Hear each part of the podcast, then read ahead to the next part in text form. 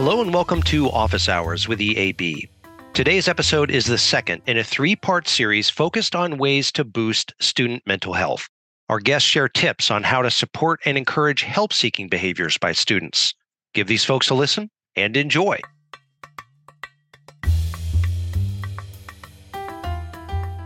Hello, and welcome back to another episode of Office Hours with EAB. My name is Ed Venit. I'm a managing director of research here and I have done a lot of work on student success over the years. Uh, today is the second in an uh, the excuse me. Today's episode is the second in a series we're doing to explore some of the mental health challenges on campus uh, and what we're doing to address those. What students are facing as they emerge from the pandemic and we can help them achieve their educational goals. Now, we've already recorded an episode uh, focused on the eight dimensions of wellness. I highly recommend you go check that one out. Today, we're going to go and talk about another aspect of what colleges can be doing to help students. And really, that's to help them help themselves, so called help seeking behavior. How can you encourage someone to, well, to ask for help and accept it, and then learn to do that more in the future? This is a, a big part of what I've learned in my mental health journey is just sort of understanding myself better and knowing when I need to reach out to someone else and uh, and get a little bit of uh, either encouragement or um, you know maybe maybe maybe a little bit of kick in the butt sometimes, uh, depending on what it is. But regardless, you're not going through this sort of thing alone, and there's a lot of people around you who care for you, help you, are available to help you, and um, may be able to really kind of change your life. Um, so I want to start with a little bit of level setting. Uh, we talked about this in the prior episode, but I'm just going to bring it back in case this is the first one you're hearing. Uh, and then I'm going to introduce uh, or let some colleagues introduce themselves, I should say, uh, and then we'll get into a little bit more of the details around help seeking. So, why do we care so much about mental health and student success? This has been a challenge that was growing for years before the pandemic, but was never really squarely on our radar as a, a high level success challenge, at least not for most of us. There were certainly people out there that were saying this was a big deal. And as we described in the prior podcast, that success can often be thought of as a kind of a three legged stool. We worry about students' academic success, we worry about the financial component thereof, and we worry about whether or not they feel a sense of belongingness on campus, whether or not they fit in. Uh, I suggested we add a fourth leg, which is student success, and Matt Mustard, who will come on in the podcast in just a moment, uh, pointed out that maybe that was a little bit more like an exercise ball because all of these th- these things go together. Uh, I'm not really can you can think about them separately, but you really perhaps shouldn't. So, what are some of the challenges that we're seeing from students emerging from the pandemic in terms of why we now think mental health is just so important for the success challenge and something that needs to be added into your, your exercise ball, if you will? Uh, and that's because of some data we've been seeing from surveying done by Gallup and Lumina. Roughly six months into the pandemic, they started asking students uh, on a number of different reasons had you considered leaving school over these six months because of, and then fill in the blank. Uh, there were a number of different things they asked about. You can imagine what some of them are. Uh, I'm worried about getting COVID. I don't like online learning, uh, whatever it might be. One of the things that was very near the top of the list was I've considered leaving school, stopping out because of emotional stress. And something we should take note of. We don't have a prior number to compare it to, so these numbers are just sort of raw in the survey themselves. Uh, but it was roughly a quarter of two year students and 42% of four year students were saying that just six months into the pandemic. This would be concerning enough. And like I said, we don't have a prior number to compare to, but those numbers were right at the top of the list. What became very concerning was when we saw those numbers from the next year.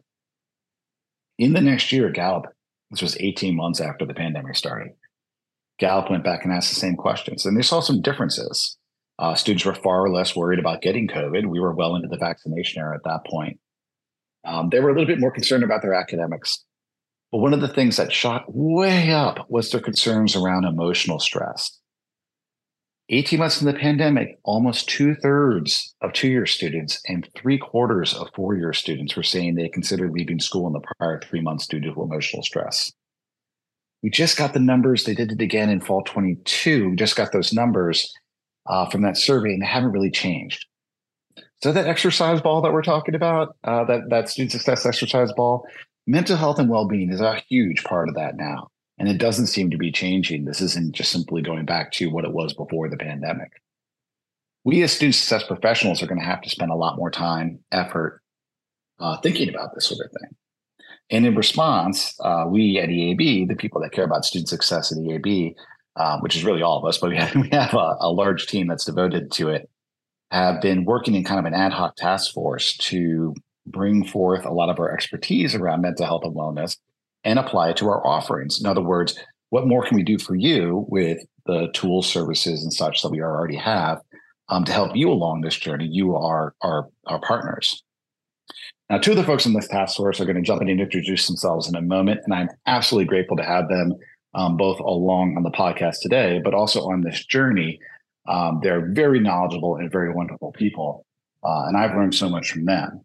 So, first, I'm going to start off with Lindsay Schappell. Please introduce yourself and tell us what you do around here and where your intersection is with this work.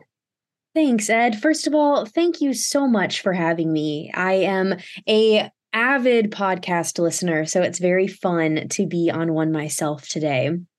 When I'm not listening to podcasts, I am fully employed uh, as a Navigate strategic leader, which means that I have the privilege of working alongside uh, schools that uh, partner with us on Navigate to help them create strategic plans around their student success work, to help them prioritize initiatives that will uh, further their student success efforts on campus.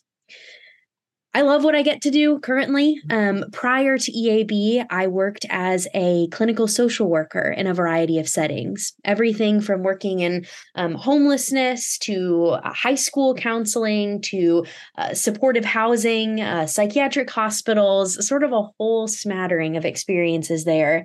And I often say I, I, work at EAB, but I am a social worker. So being a part of this project, being a member of this task force uh, has been truly an intersection of not just my passions, my education, uh, but also something that I think is really important for us to bring to the forefront of the conversation uh, in, in the student success world now. So thank you, thank you for having me. Of course, we're happy to have you. Uh, the third person along with us today is Matt Mustard, a colleague I've had for a long time at EAB. Matt, jump in and, and tell us a little bit about what you do and where your intersection is with this work. Thanks, Ed. Longtime listener, second time caller. Matt Mustard, very glad to be with y'all today. Thank you again for having me. Uh, as Lindsay had shared, very passionate about the work that I get to do here at EAB, where we are encouraged to bring not just our professional interests, but our personal passions as well. Similar to Lindsay, I am thrilled to work alongside of both my peers and my partners as we struggle with these difficult conversations of what it does mean to show up in an ethical and, of course, HIPAA protected way for our students in their times of need, alongside of what it means to still hold those traditional uh, conversations and educational journeys that we've gone on to be those campus professionals today. Prior to being at EAB, I worked at a, a nonprofit focused on college mental health and wellness, and prior to that, engage in some crisis counseling work and behavioral intervention. So, very much the Venn diagram for Lindsay and I in this work as we think about intersection, more a circle than a Venn diagram. And we're excited to really see those interests come together as we think about encouraging our partners to help their students connect to resources in particular. Thanks, Matt. And if you, as a listener, have listened to the first podcast, we called out, and I'll just call out again that uh, we, we can't simply hire our way out of the mental health challenge. Uh, counselors are in short supply, they're burned out, they're overworked. And if you are a campus that isn't in an area with a great supply of them, you may have a hard time uh, filling out the ranks and creating the, the human capacity that you need to support one on one counseling. Now, oftentimes in my conversations with student success leaders, this might be the only thing or the primary thing they think is driving mental health on campus. Uh, as these conversations that I've had internally, and we're trying to share with you today via these these, these uh, podcasts, is uh, that well, that's it's not really true. There's a lot we can do to support student mental health and wellness. Thought about even more broadly. One of the things we can do is encourage students to help themselves. This is help seeking behavior. Now, I'm in an unusual situation here because usually when I'm in a conversation about student success, I know a little bit about it. And in this case, I don't know much about this at all. Everything I've learned, I've learned from YouTube. So I would like to turn it over to you. Um, Lindsay, tell us a little bit about what help seeking behavior is, and uh, we'll talk a little bit about the role technology can play as well. That's great, Ed. Yeah, I'd be I'd be happy to to talk a little bit about that. So, help seeking behavior is uh, exactly what it sounds like. It's empowering students to get the help they need to be successful. One thing that we've learned um, about this generation of college students is that they are not shy in asking for help. Uh, in fact, they are expecting more services for help than ever before in some respects, uh, by by empowering students to empower themselves, uh, we we are actually meeting them right where they are, which is critical.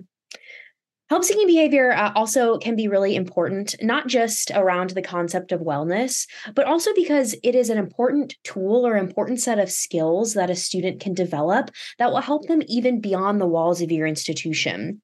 In fact, uh, our research has shown that there's four primary benefits that students experience from truly building and developing their help seeking skills.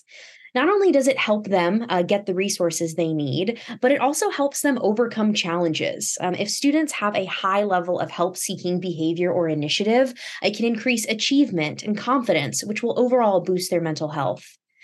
The other thing it can help the student do is increase their learning engagement. So when we think about this, this stool or this exercise ball, uh, which is a wonderful analogy, uh, we want students to feel engaged in their learning. And so by promoting a help-seeking behavior, by empowering students to get the support they need, we're actually increasing their engagement with us and with the community. It allows the student to help build supportive relationships. So, if a student is reaching out asking for help, uh, we're helping them foster connection with those that they might not otherwise be connected with. And then the last thing that research has shown um, being a critical component or a critical byproduct um, of help seeking behavior is the ability uh, for students to acquire new skills. If they're taking the initiative to raise their hand and say, hey, I need help with XYZ, uh, they might learn a few things along the way about who they are and what they're capable of. So, this is a concept uh, that is not just important uh, for helping satisfy or quell students' emotional wellness, this will help them holistically in their journey, even beyond your institution's walls. Lindsay, I want to ask a quick follow up to this because someone listening might say, okay, I get what you're saying here. Um, but isn't there a danger here between encouraging students to seek their own their help uh, and going so far as to saying, and it's all your problem, it's not our problem uh, in that regard? How do you strike that balance between those two things, or how would you address that pushback? Yeah, that's a really great question. And one inevitably I've been asked every single time uh, that we start talking about help seeking behavior. I have a couple of thoughts on this one. Um, the first one is that if you listened to uh, our Eight Dimensions podcast, um, hopefully one of your primary takeaways is that actually the concept of student wellness is really everyone's job. Um, and if we think of encouraging help seeking behaviors as a component of uh, helping students with their wellness, um, then I'm sorry to say, but it is your job um, to, to, to help promote this kind of thing on campus.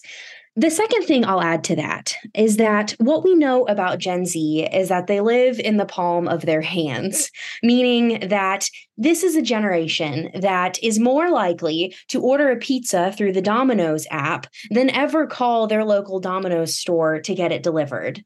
Um, I can relate in some in some fashion to that, uh, as I don't know that I when the last time was that I called to order a pizza. But but what I think is most important is that this is a group of students that is already used to having on demand help ready for them when they need it, and I think we're able we're able to provide that for them in this setting too. Um, by, by meeting them where they're at, by helping them uh, help themselves, uh, we're able to open doors for them that we previously couldn't uh, and be able to build relationships and connections really quickly with our students. I'll add that Domino's is not a sponsor of this podcast, but Domino's, if you're out there, call us. yeah, we're willing and open to it. Especially if we get paid in pizzas. Uh, Matt, tell us a little bit about. We just heard a little bit from Lindsay about for the student aspect of this. Uh, what is help seeking, and you know what are we trying to accomplish with students? Tell us some areas where universities and colleges can help normalize this help seeking behavior among their students. Absolutely. And I think that really is key. We often talk about at EAB this trifecta of people, process, and technology. I think a lot of times the temptation is let's get a new thing or do a new thing without really opening up the hood and seeing how the car actually works today. That is the extent of car metaphors I'll use because that is the extent of my knowledge. But hold that in mind and let's keep going from there. Uh, if we are not engaged in thinking about who we want to be as an institution in this post pandemic world, and you can probably feel the air quotes of me using post pandemic, we're speeding up behaviors that did not serve students prior, nor will they after.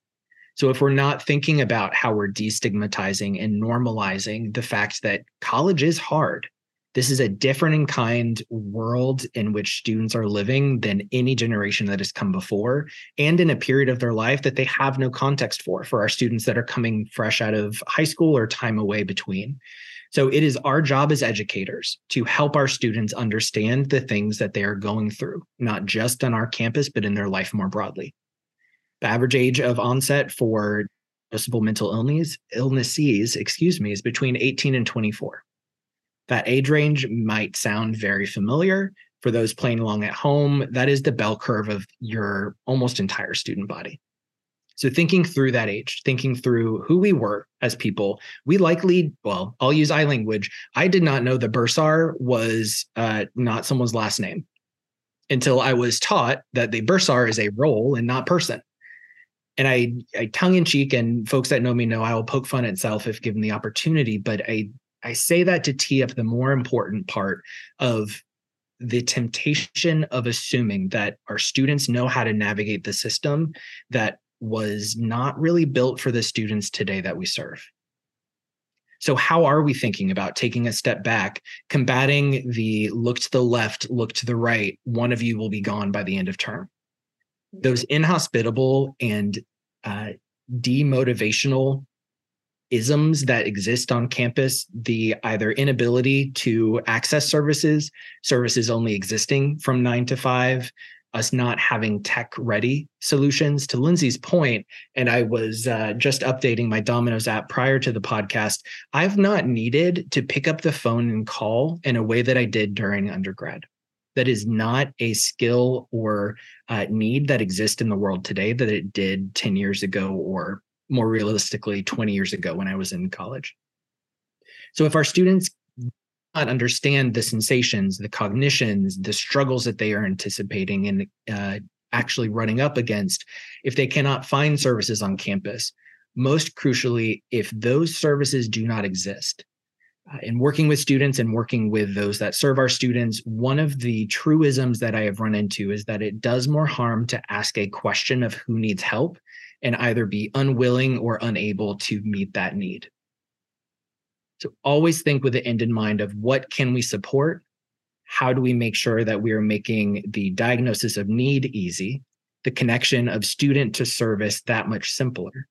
And we are building towards who we'd want to be tomorrow, not how we used to operate yesterday. Because our students, and you'll remember this quote from last go round, our students are more willing to sacrifice their anonymity with the expectation of service than any generation prior. So they are willing and wanting to engage in the behaviors that we want them to engage with. We have to make sure they are built in the way that they need and in uh, a situation and world in which we can actually support those services. All right. Thank you, Matt. I started off by saying that this uh, conversation today was born out of a task force that we have internally that we uh, put together around our student success offerings. What are we already doing for our campus partners uh, and their ability to support student success. And we asked ourselves the question of what could we do more of around wellness? Now, Navigate is one of our student success technologies and it has a feature called hand raise, which is immediately germane to health seeking behavior. Matt, I'm wondering if you can give us a little walkthrough of what Navigate is, if those who are not familiar, though, of course, we're going to have plenty of people on this, this in this podcast who are familiar. And then specifically the hand raise feature itself. What does it do? Why do we think it might be useful here? Uh, and why you like partners to uh, hopefully do a little bit more with it? Absolutely. Happy to jump in there. The way I would encourage folks to think about the hand raise feature or the tech that enables that process is uh, to remember that our students are only in our offices or on campus a third of their day. So, thinking through the nine to five that most of our offices are open, they still have two thirds of their lives to live. So, the idea behind hand raise is to make sure that when they're leaving their shift at 2 a.m. or they are commuting from their nine to five to our either virtual or on campus uh, classes, that there exists not just the ability to schedule and of course navigate in the navigate student app easy and old hand at that but also signal need that exists maybe without possessing the language by which to articulate it and what i mean by that and what that looks like a hand raise quote unquote could be for a student that knows they need some sort of financial assistance to continue at college but they don't know either how to navigate the website uh, maybe financial aid isn't in navigate yet and maybe shameless plug to our earlier podcast, uh, thinking about the holistic areas that we can support our students in. Uh, this is a student's appeal to be contacted or immediately get information back from the institution in an area in which they're struggling. It could be roommate conflict. It could be uh, help paying for college. It could be submitting a form or requesting a form to change a major. You name it. And it could be as transactional as I need more information or as transformative of connect me to a person that can assist in this way, even if I don't know how to fully articulate what that need is just yet. So it is that automation between service seeker and service provider that we're able to set up behind the scenes have ready to go for when students need us to scale the support we can provide. Yeah, I'm very excited by this feature. Uh, it's one of the newer things that we've made available in Navigate. And so when we're asking partners to pick us up on this, uh, some of them may be discovering it for the first time. I think it's got a lot of potential for doing just a lot around success. Lindsay, you have some partners who have already begun to enable hand raise and make it available to students. I'd love to hear some stories about what you've heard partners doing or, or planning to do with hand raised uh, since it become available. Yeah, so uh, you're absolutely right, Ed. I do have some partners that have already rolled this out uh, because they were so excited by the potential and the capabilities of this. One of the first pieces of feedback I always hear from partners after launching Handraise is how uh, wonderful it is to have an automated system that sends students the messages they need when they ask for them. I'll give an example. Uh, Matt talked about earlier how uh, students are not always asking for help uh, when we are working in our offices. More often than not, students are looking for support uh, at nine o'clock at night, 10 o'clock at night, um, and having the ability to provide resources immediately when a student raises their hand has been huge in um, not just helping students, but also helping staff efficiencies. For each uh, hand raise that a student uses to ask a question about financial aid or ask a question about how to get support uh, for their parking pass, uh, that's one less email that uh, advisors or student success staff or others on campus will walk in the morning, which is helpful. Um, we talked about this a little bit in our previous podcast, but as uh, there's been a lot of shift in um, not just uh, counseling center staff, there's also been shift in support staff across campuses. So being able to uh, scale the reach um, and help improve staff efficiencies through handraise has been extremely helpful. I'm seeing a lot of campuses customize their hand raise uh, alerts or notifications in a lot of really unique ways. Um, they're using a lot of student centered language. So, uh, gone are the days uh, where they're using highly technical terms to describe offices or support. Um, they're written in, in ways that students would answer them. So, for example, students are raising their hand to say, I need help with my roommate, or I need help paying for college, or I don't understand how to fill out this form so that students can pretty quickly easily and easily recognize uh, what it is that their need is and how it can be met. Um, if I were to dilute to the functionality um, to maybe its its its uh, least impactful form, I would think of it almost as a frequently asked questions, um, an interactive frequently asked questions page. Um, it can obviously be more than that, um, but I think some of these some of the ways I've seen hand raised best leveraged is by um, turning those uh, questions that students come by your office to ask you ad hoc all throughout the day into a way for them to be able to access themselves and get an immediate response to. Um, has made students feel heard, uh, students feel uh, responded to, and also helps staff feel like they can actually get to the meat of their work uh, because they're not, you know, constantly answering those questions throughout their day. So, a lot of great things. Uh, I think there's going to be even more creative ways partners are leveraging this across the fall as we set it up across the summer. So, I look forward. Um, if you are an institution that is currently using HandRaise, I'm sure Ed and Matt and I would love to hear more about uh, the ways you're leveraging it too. Yeah, thanks, Lindsay. Uh, I was struck with what you said right there about the responsiveness angle. Uh, it, it, can go a long way with a student if, in fact, the hand raise is enabled to have a, a human response to the other end of it. Your automated frequently asked question things. You know, I could see that why that'd be super valuable if you were a student like me who was up at three o'clock in the morning doing whatever uh, and had a problem, wanted to get an answer to it.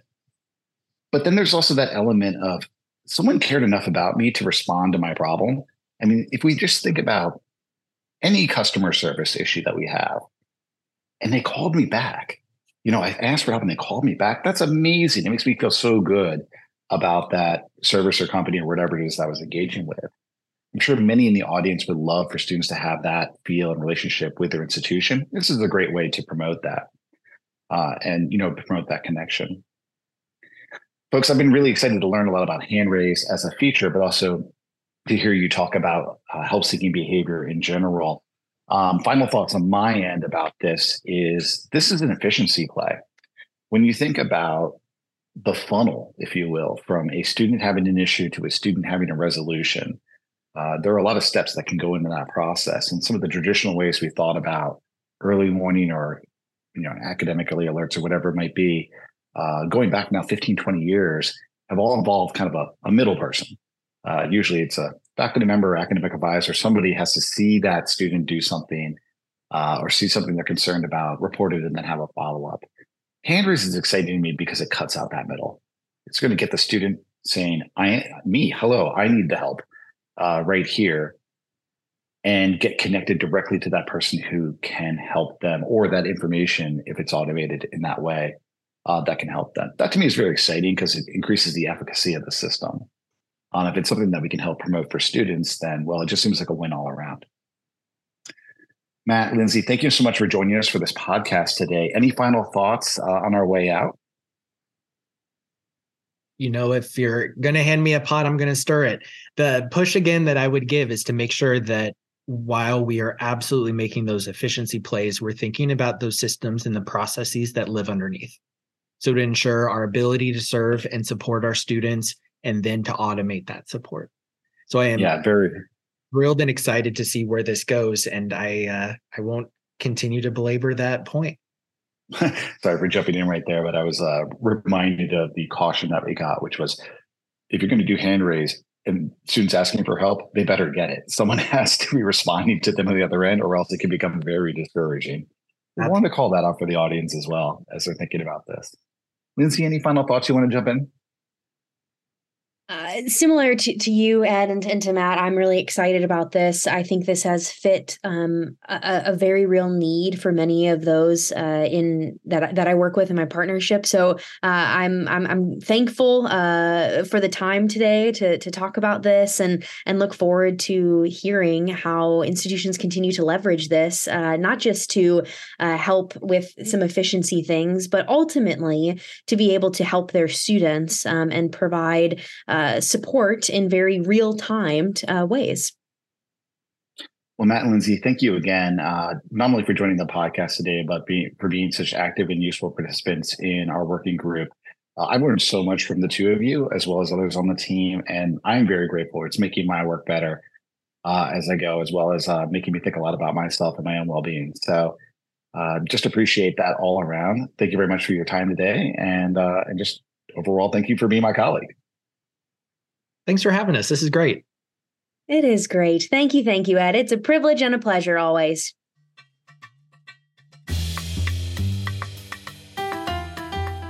Thank you for listening. Please join us next week for the last in this three part series on student mental health. Next week's episode is focused on ways to help students build a sense of community and belongingness with your institution. Until next week, thank you for your time.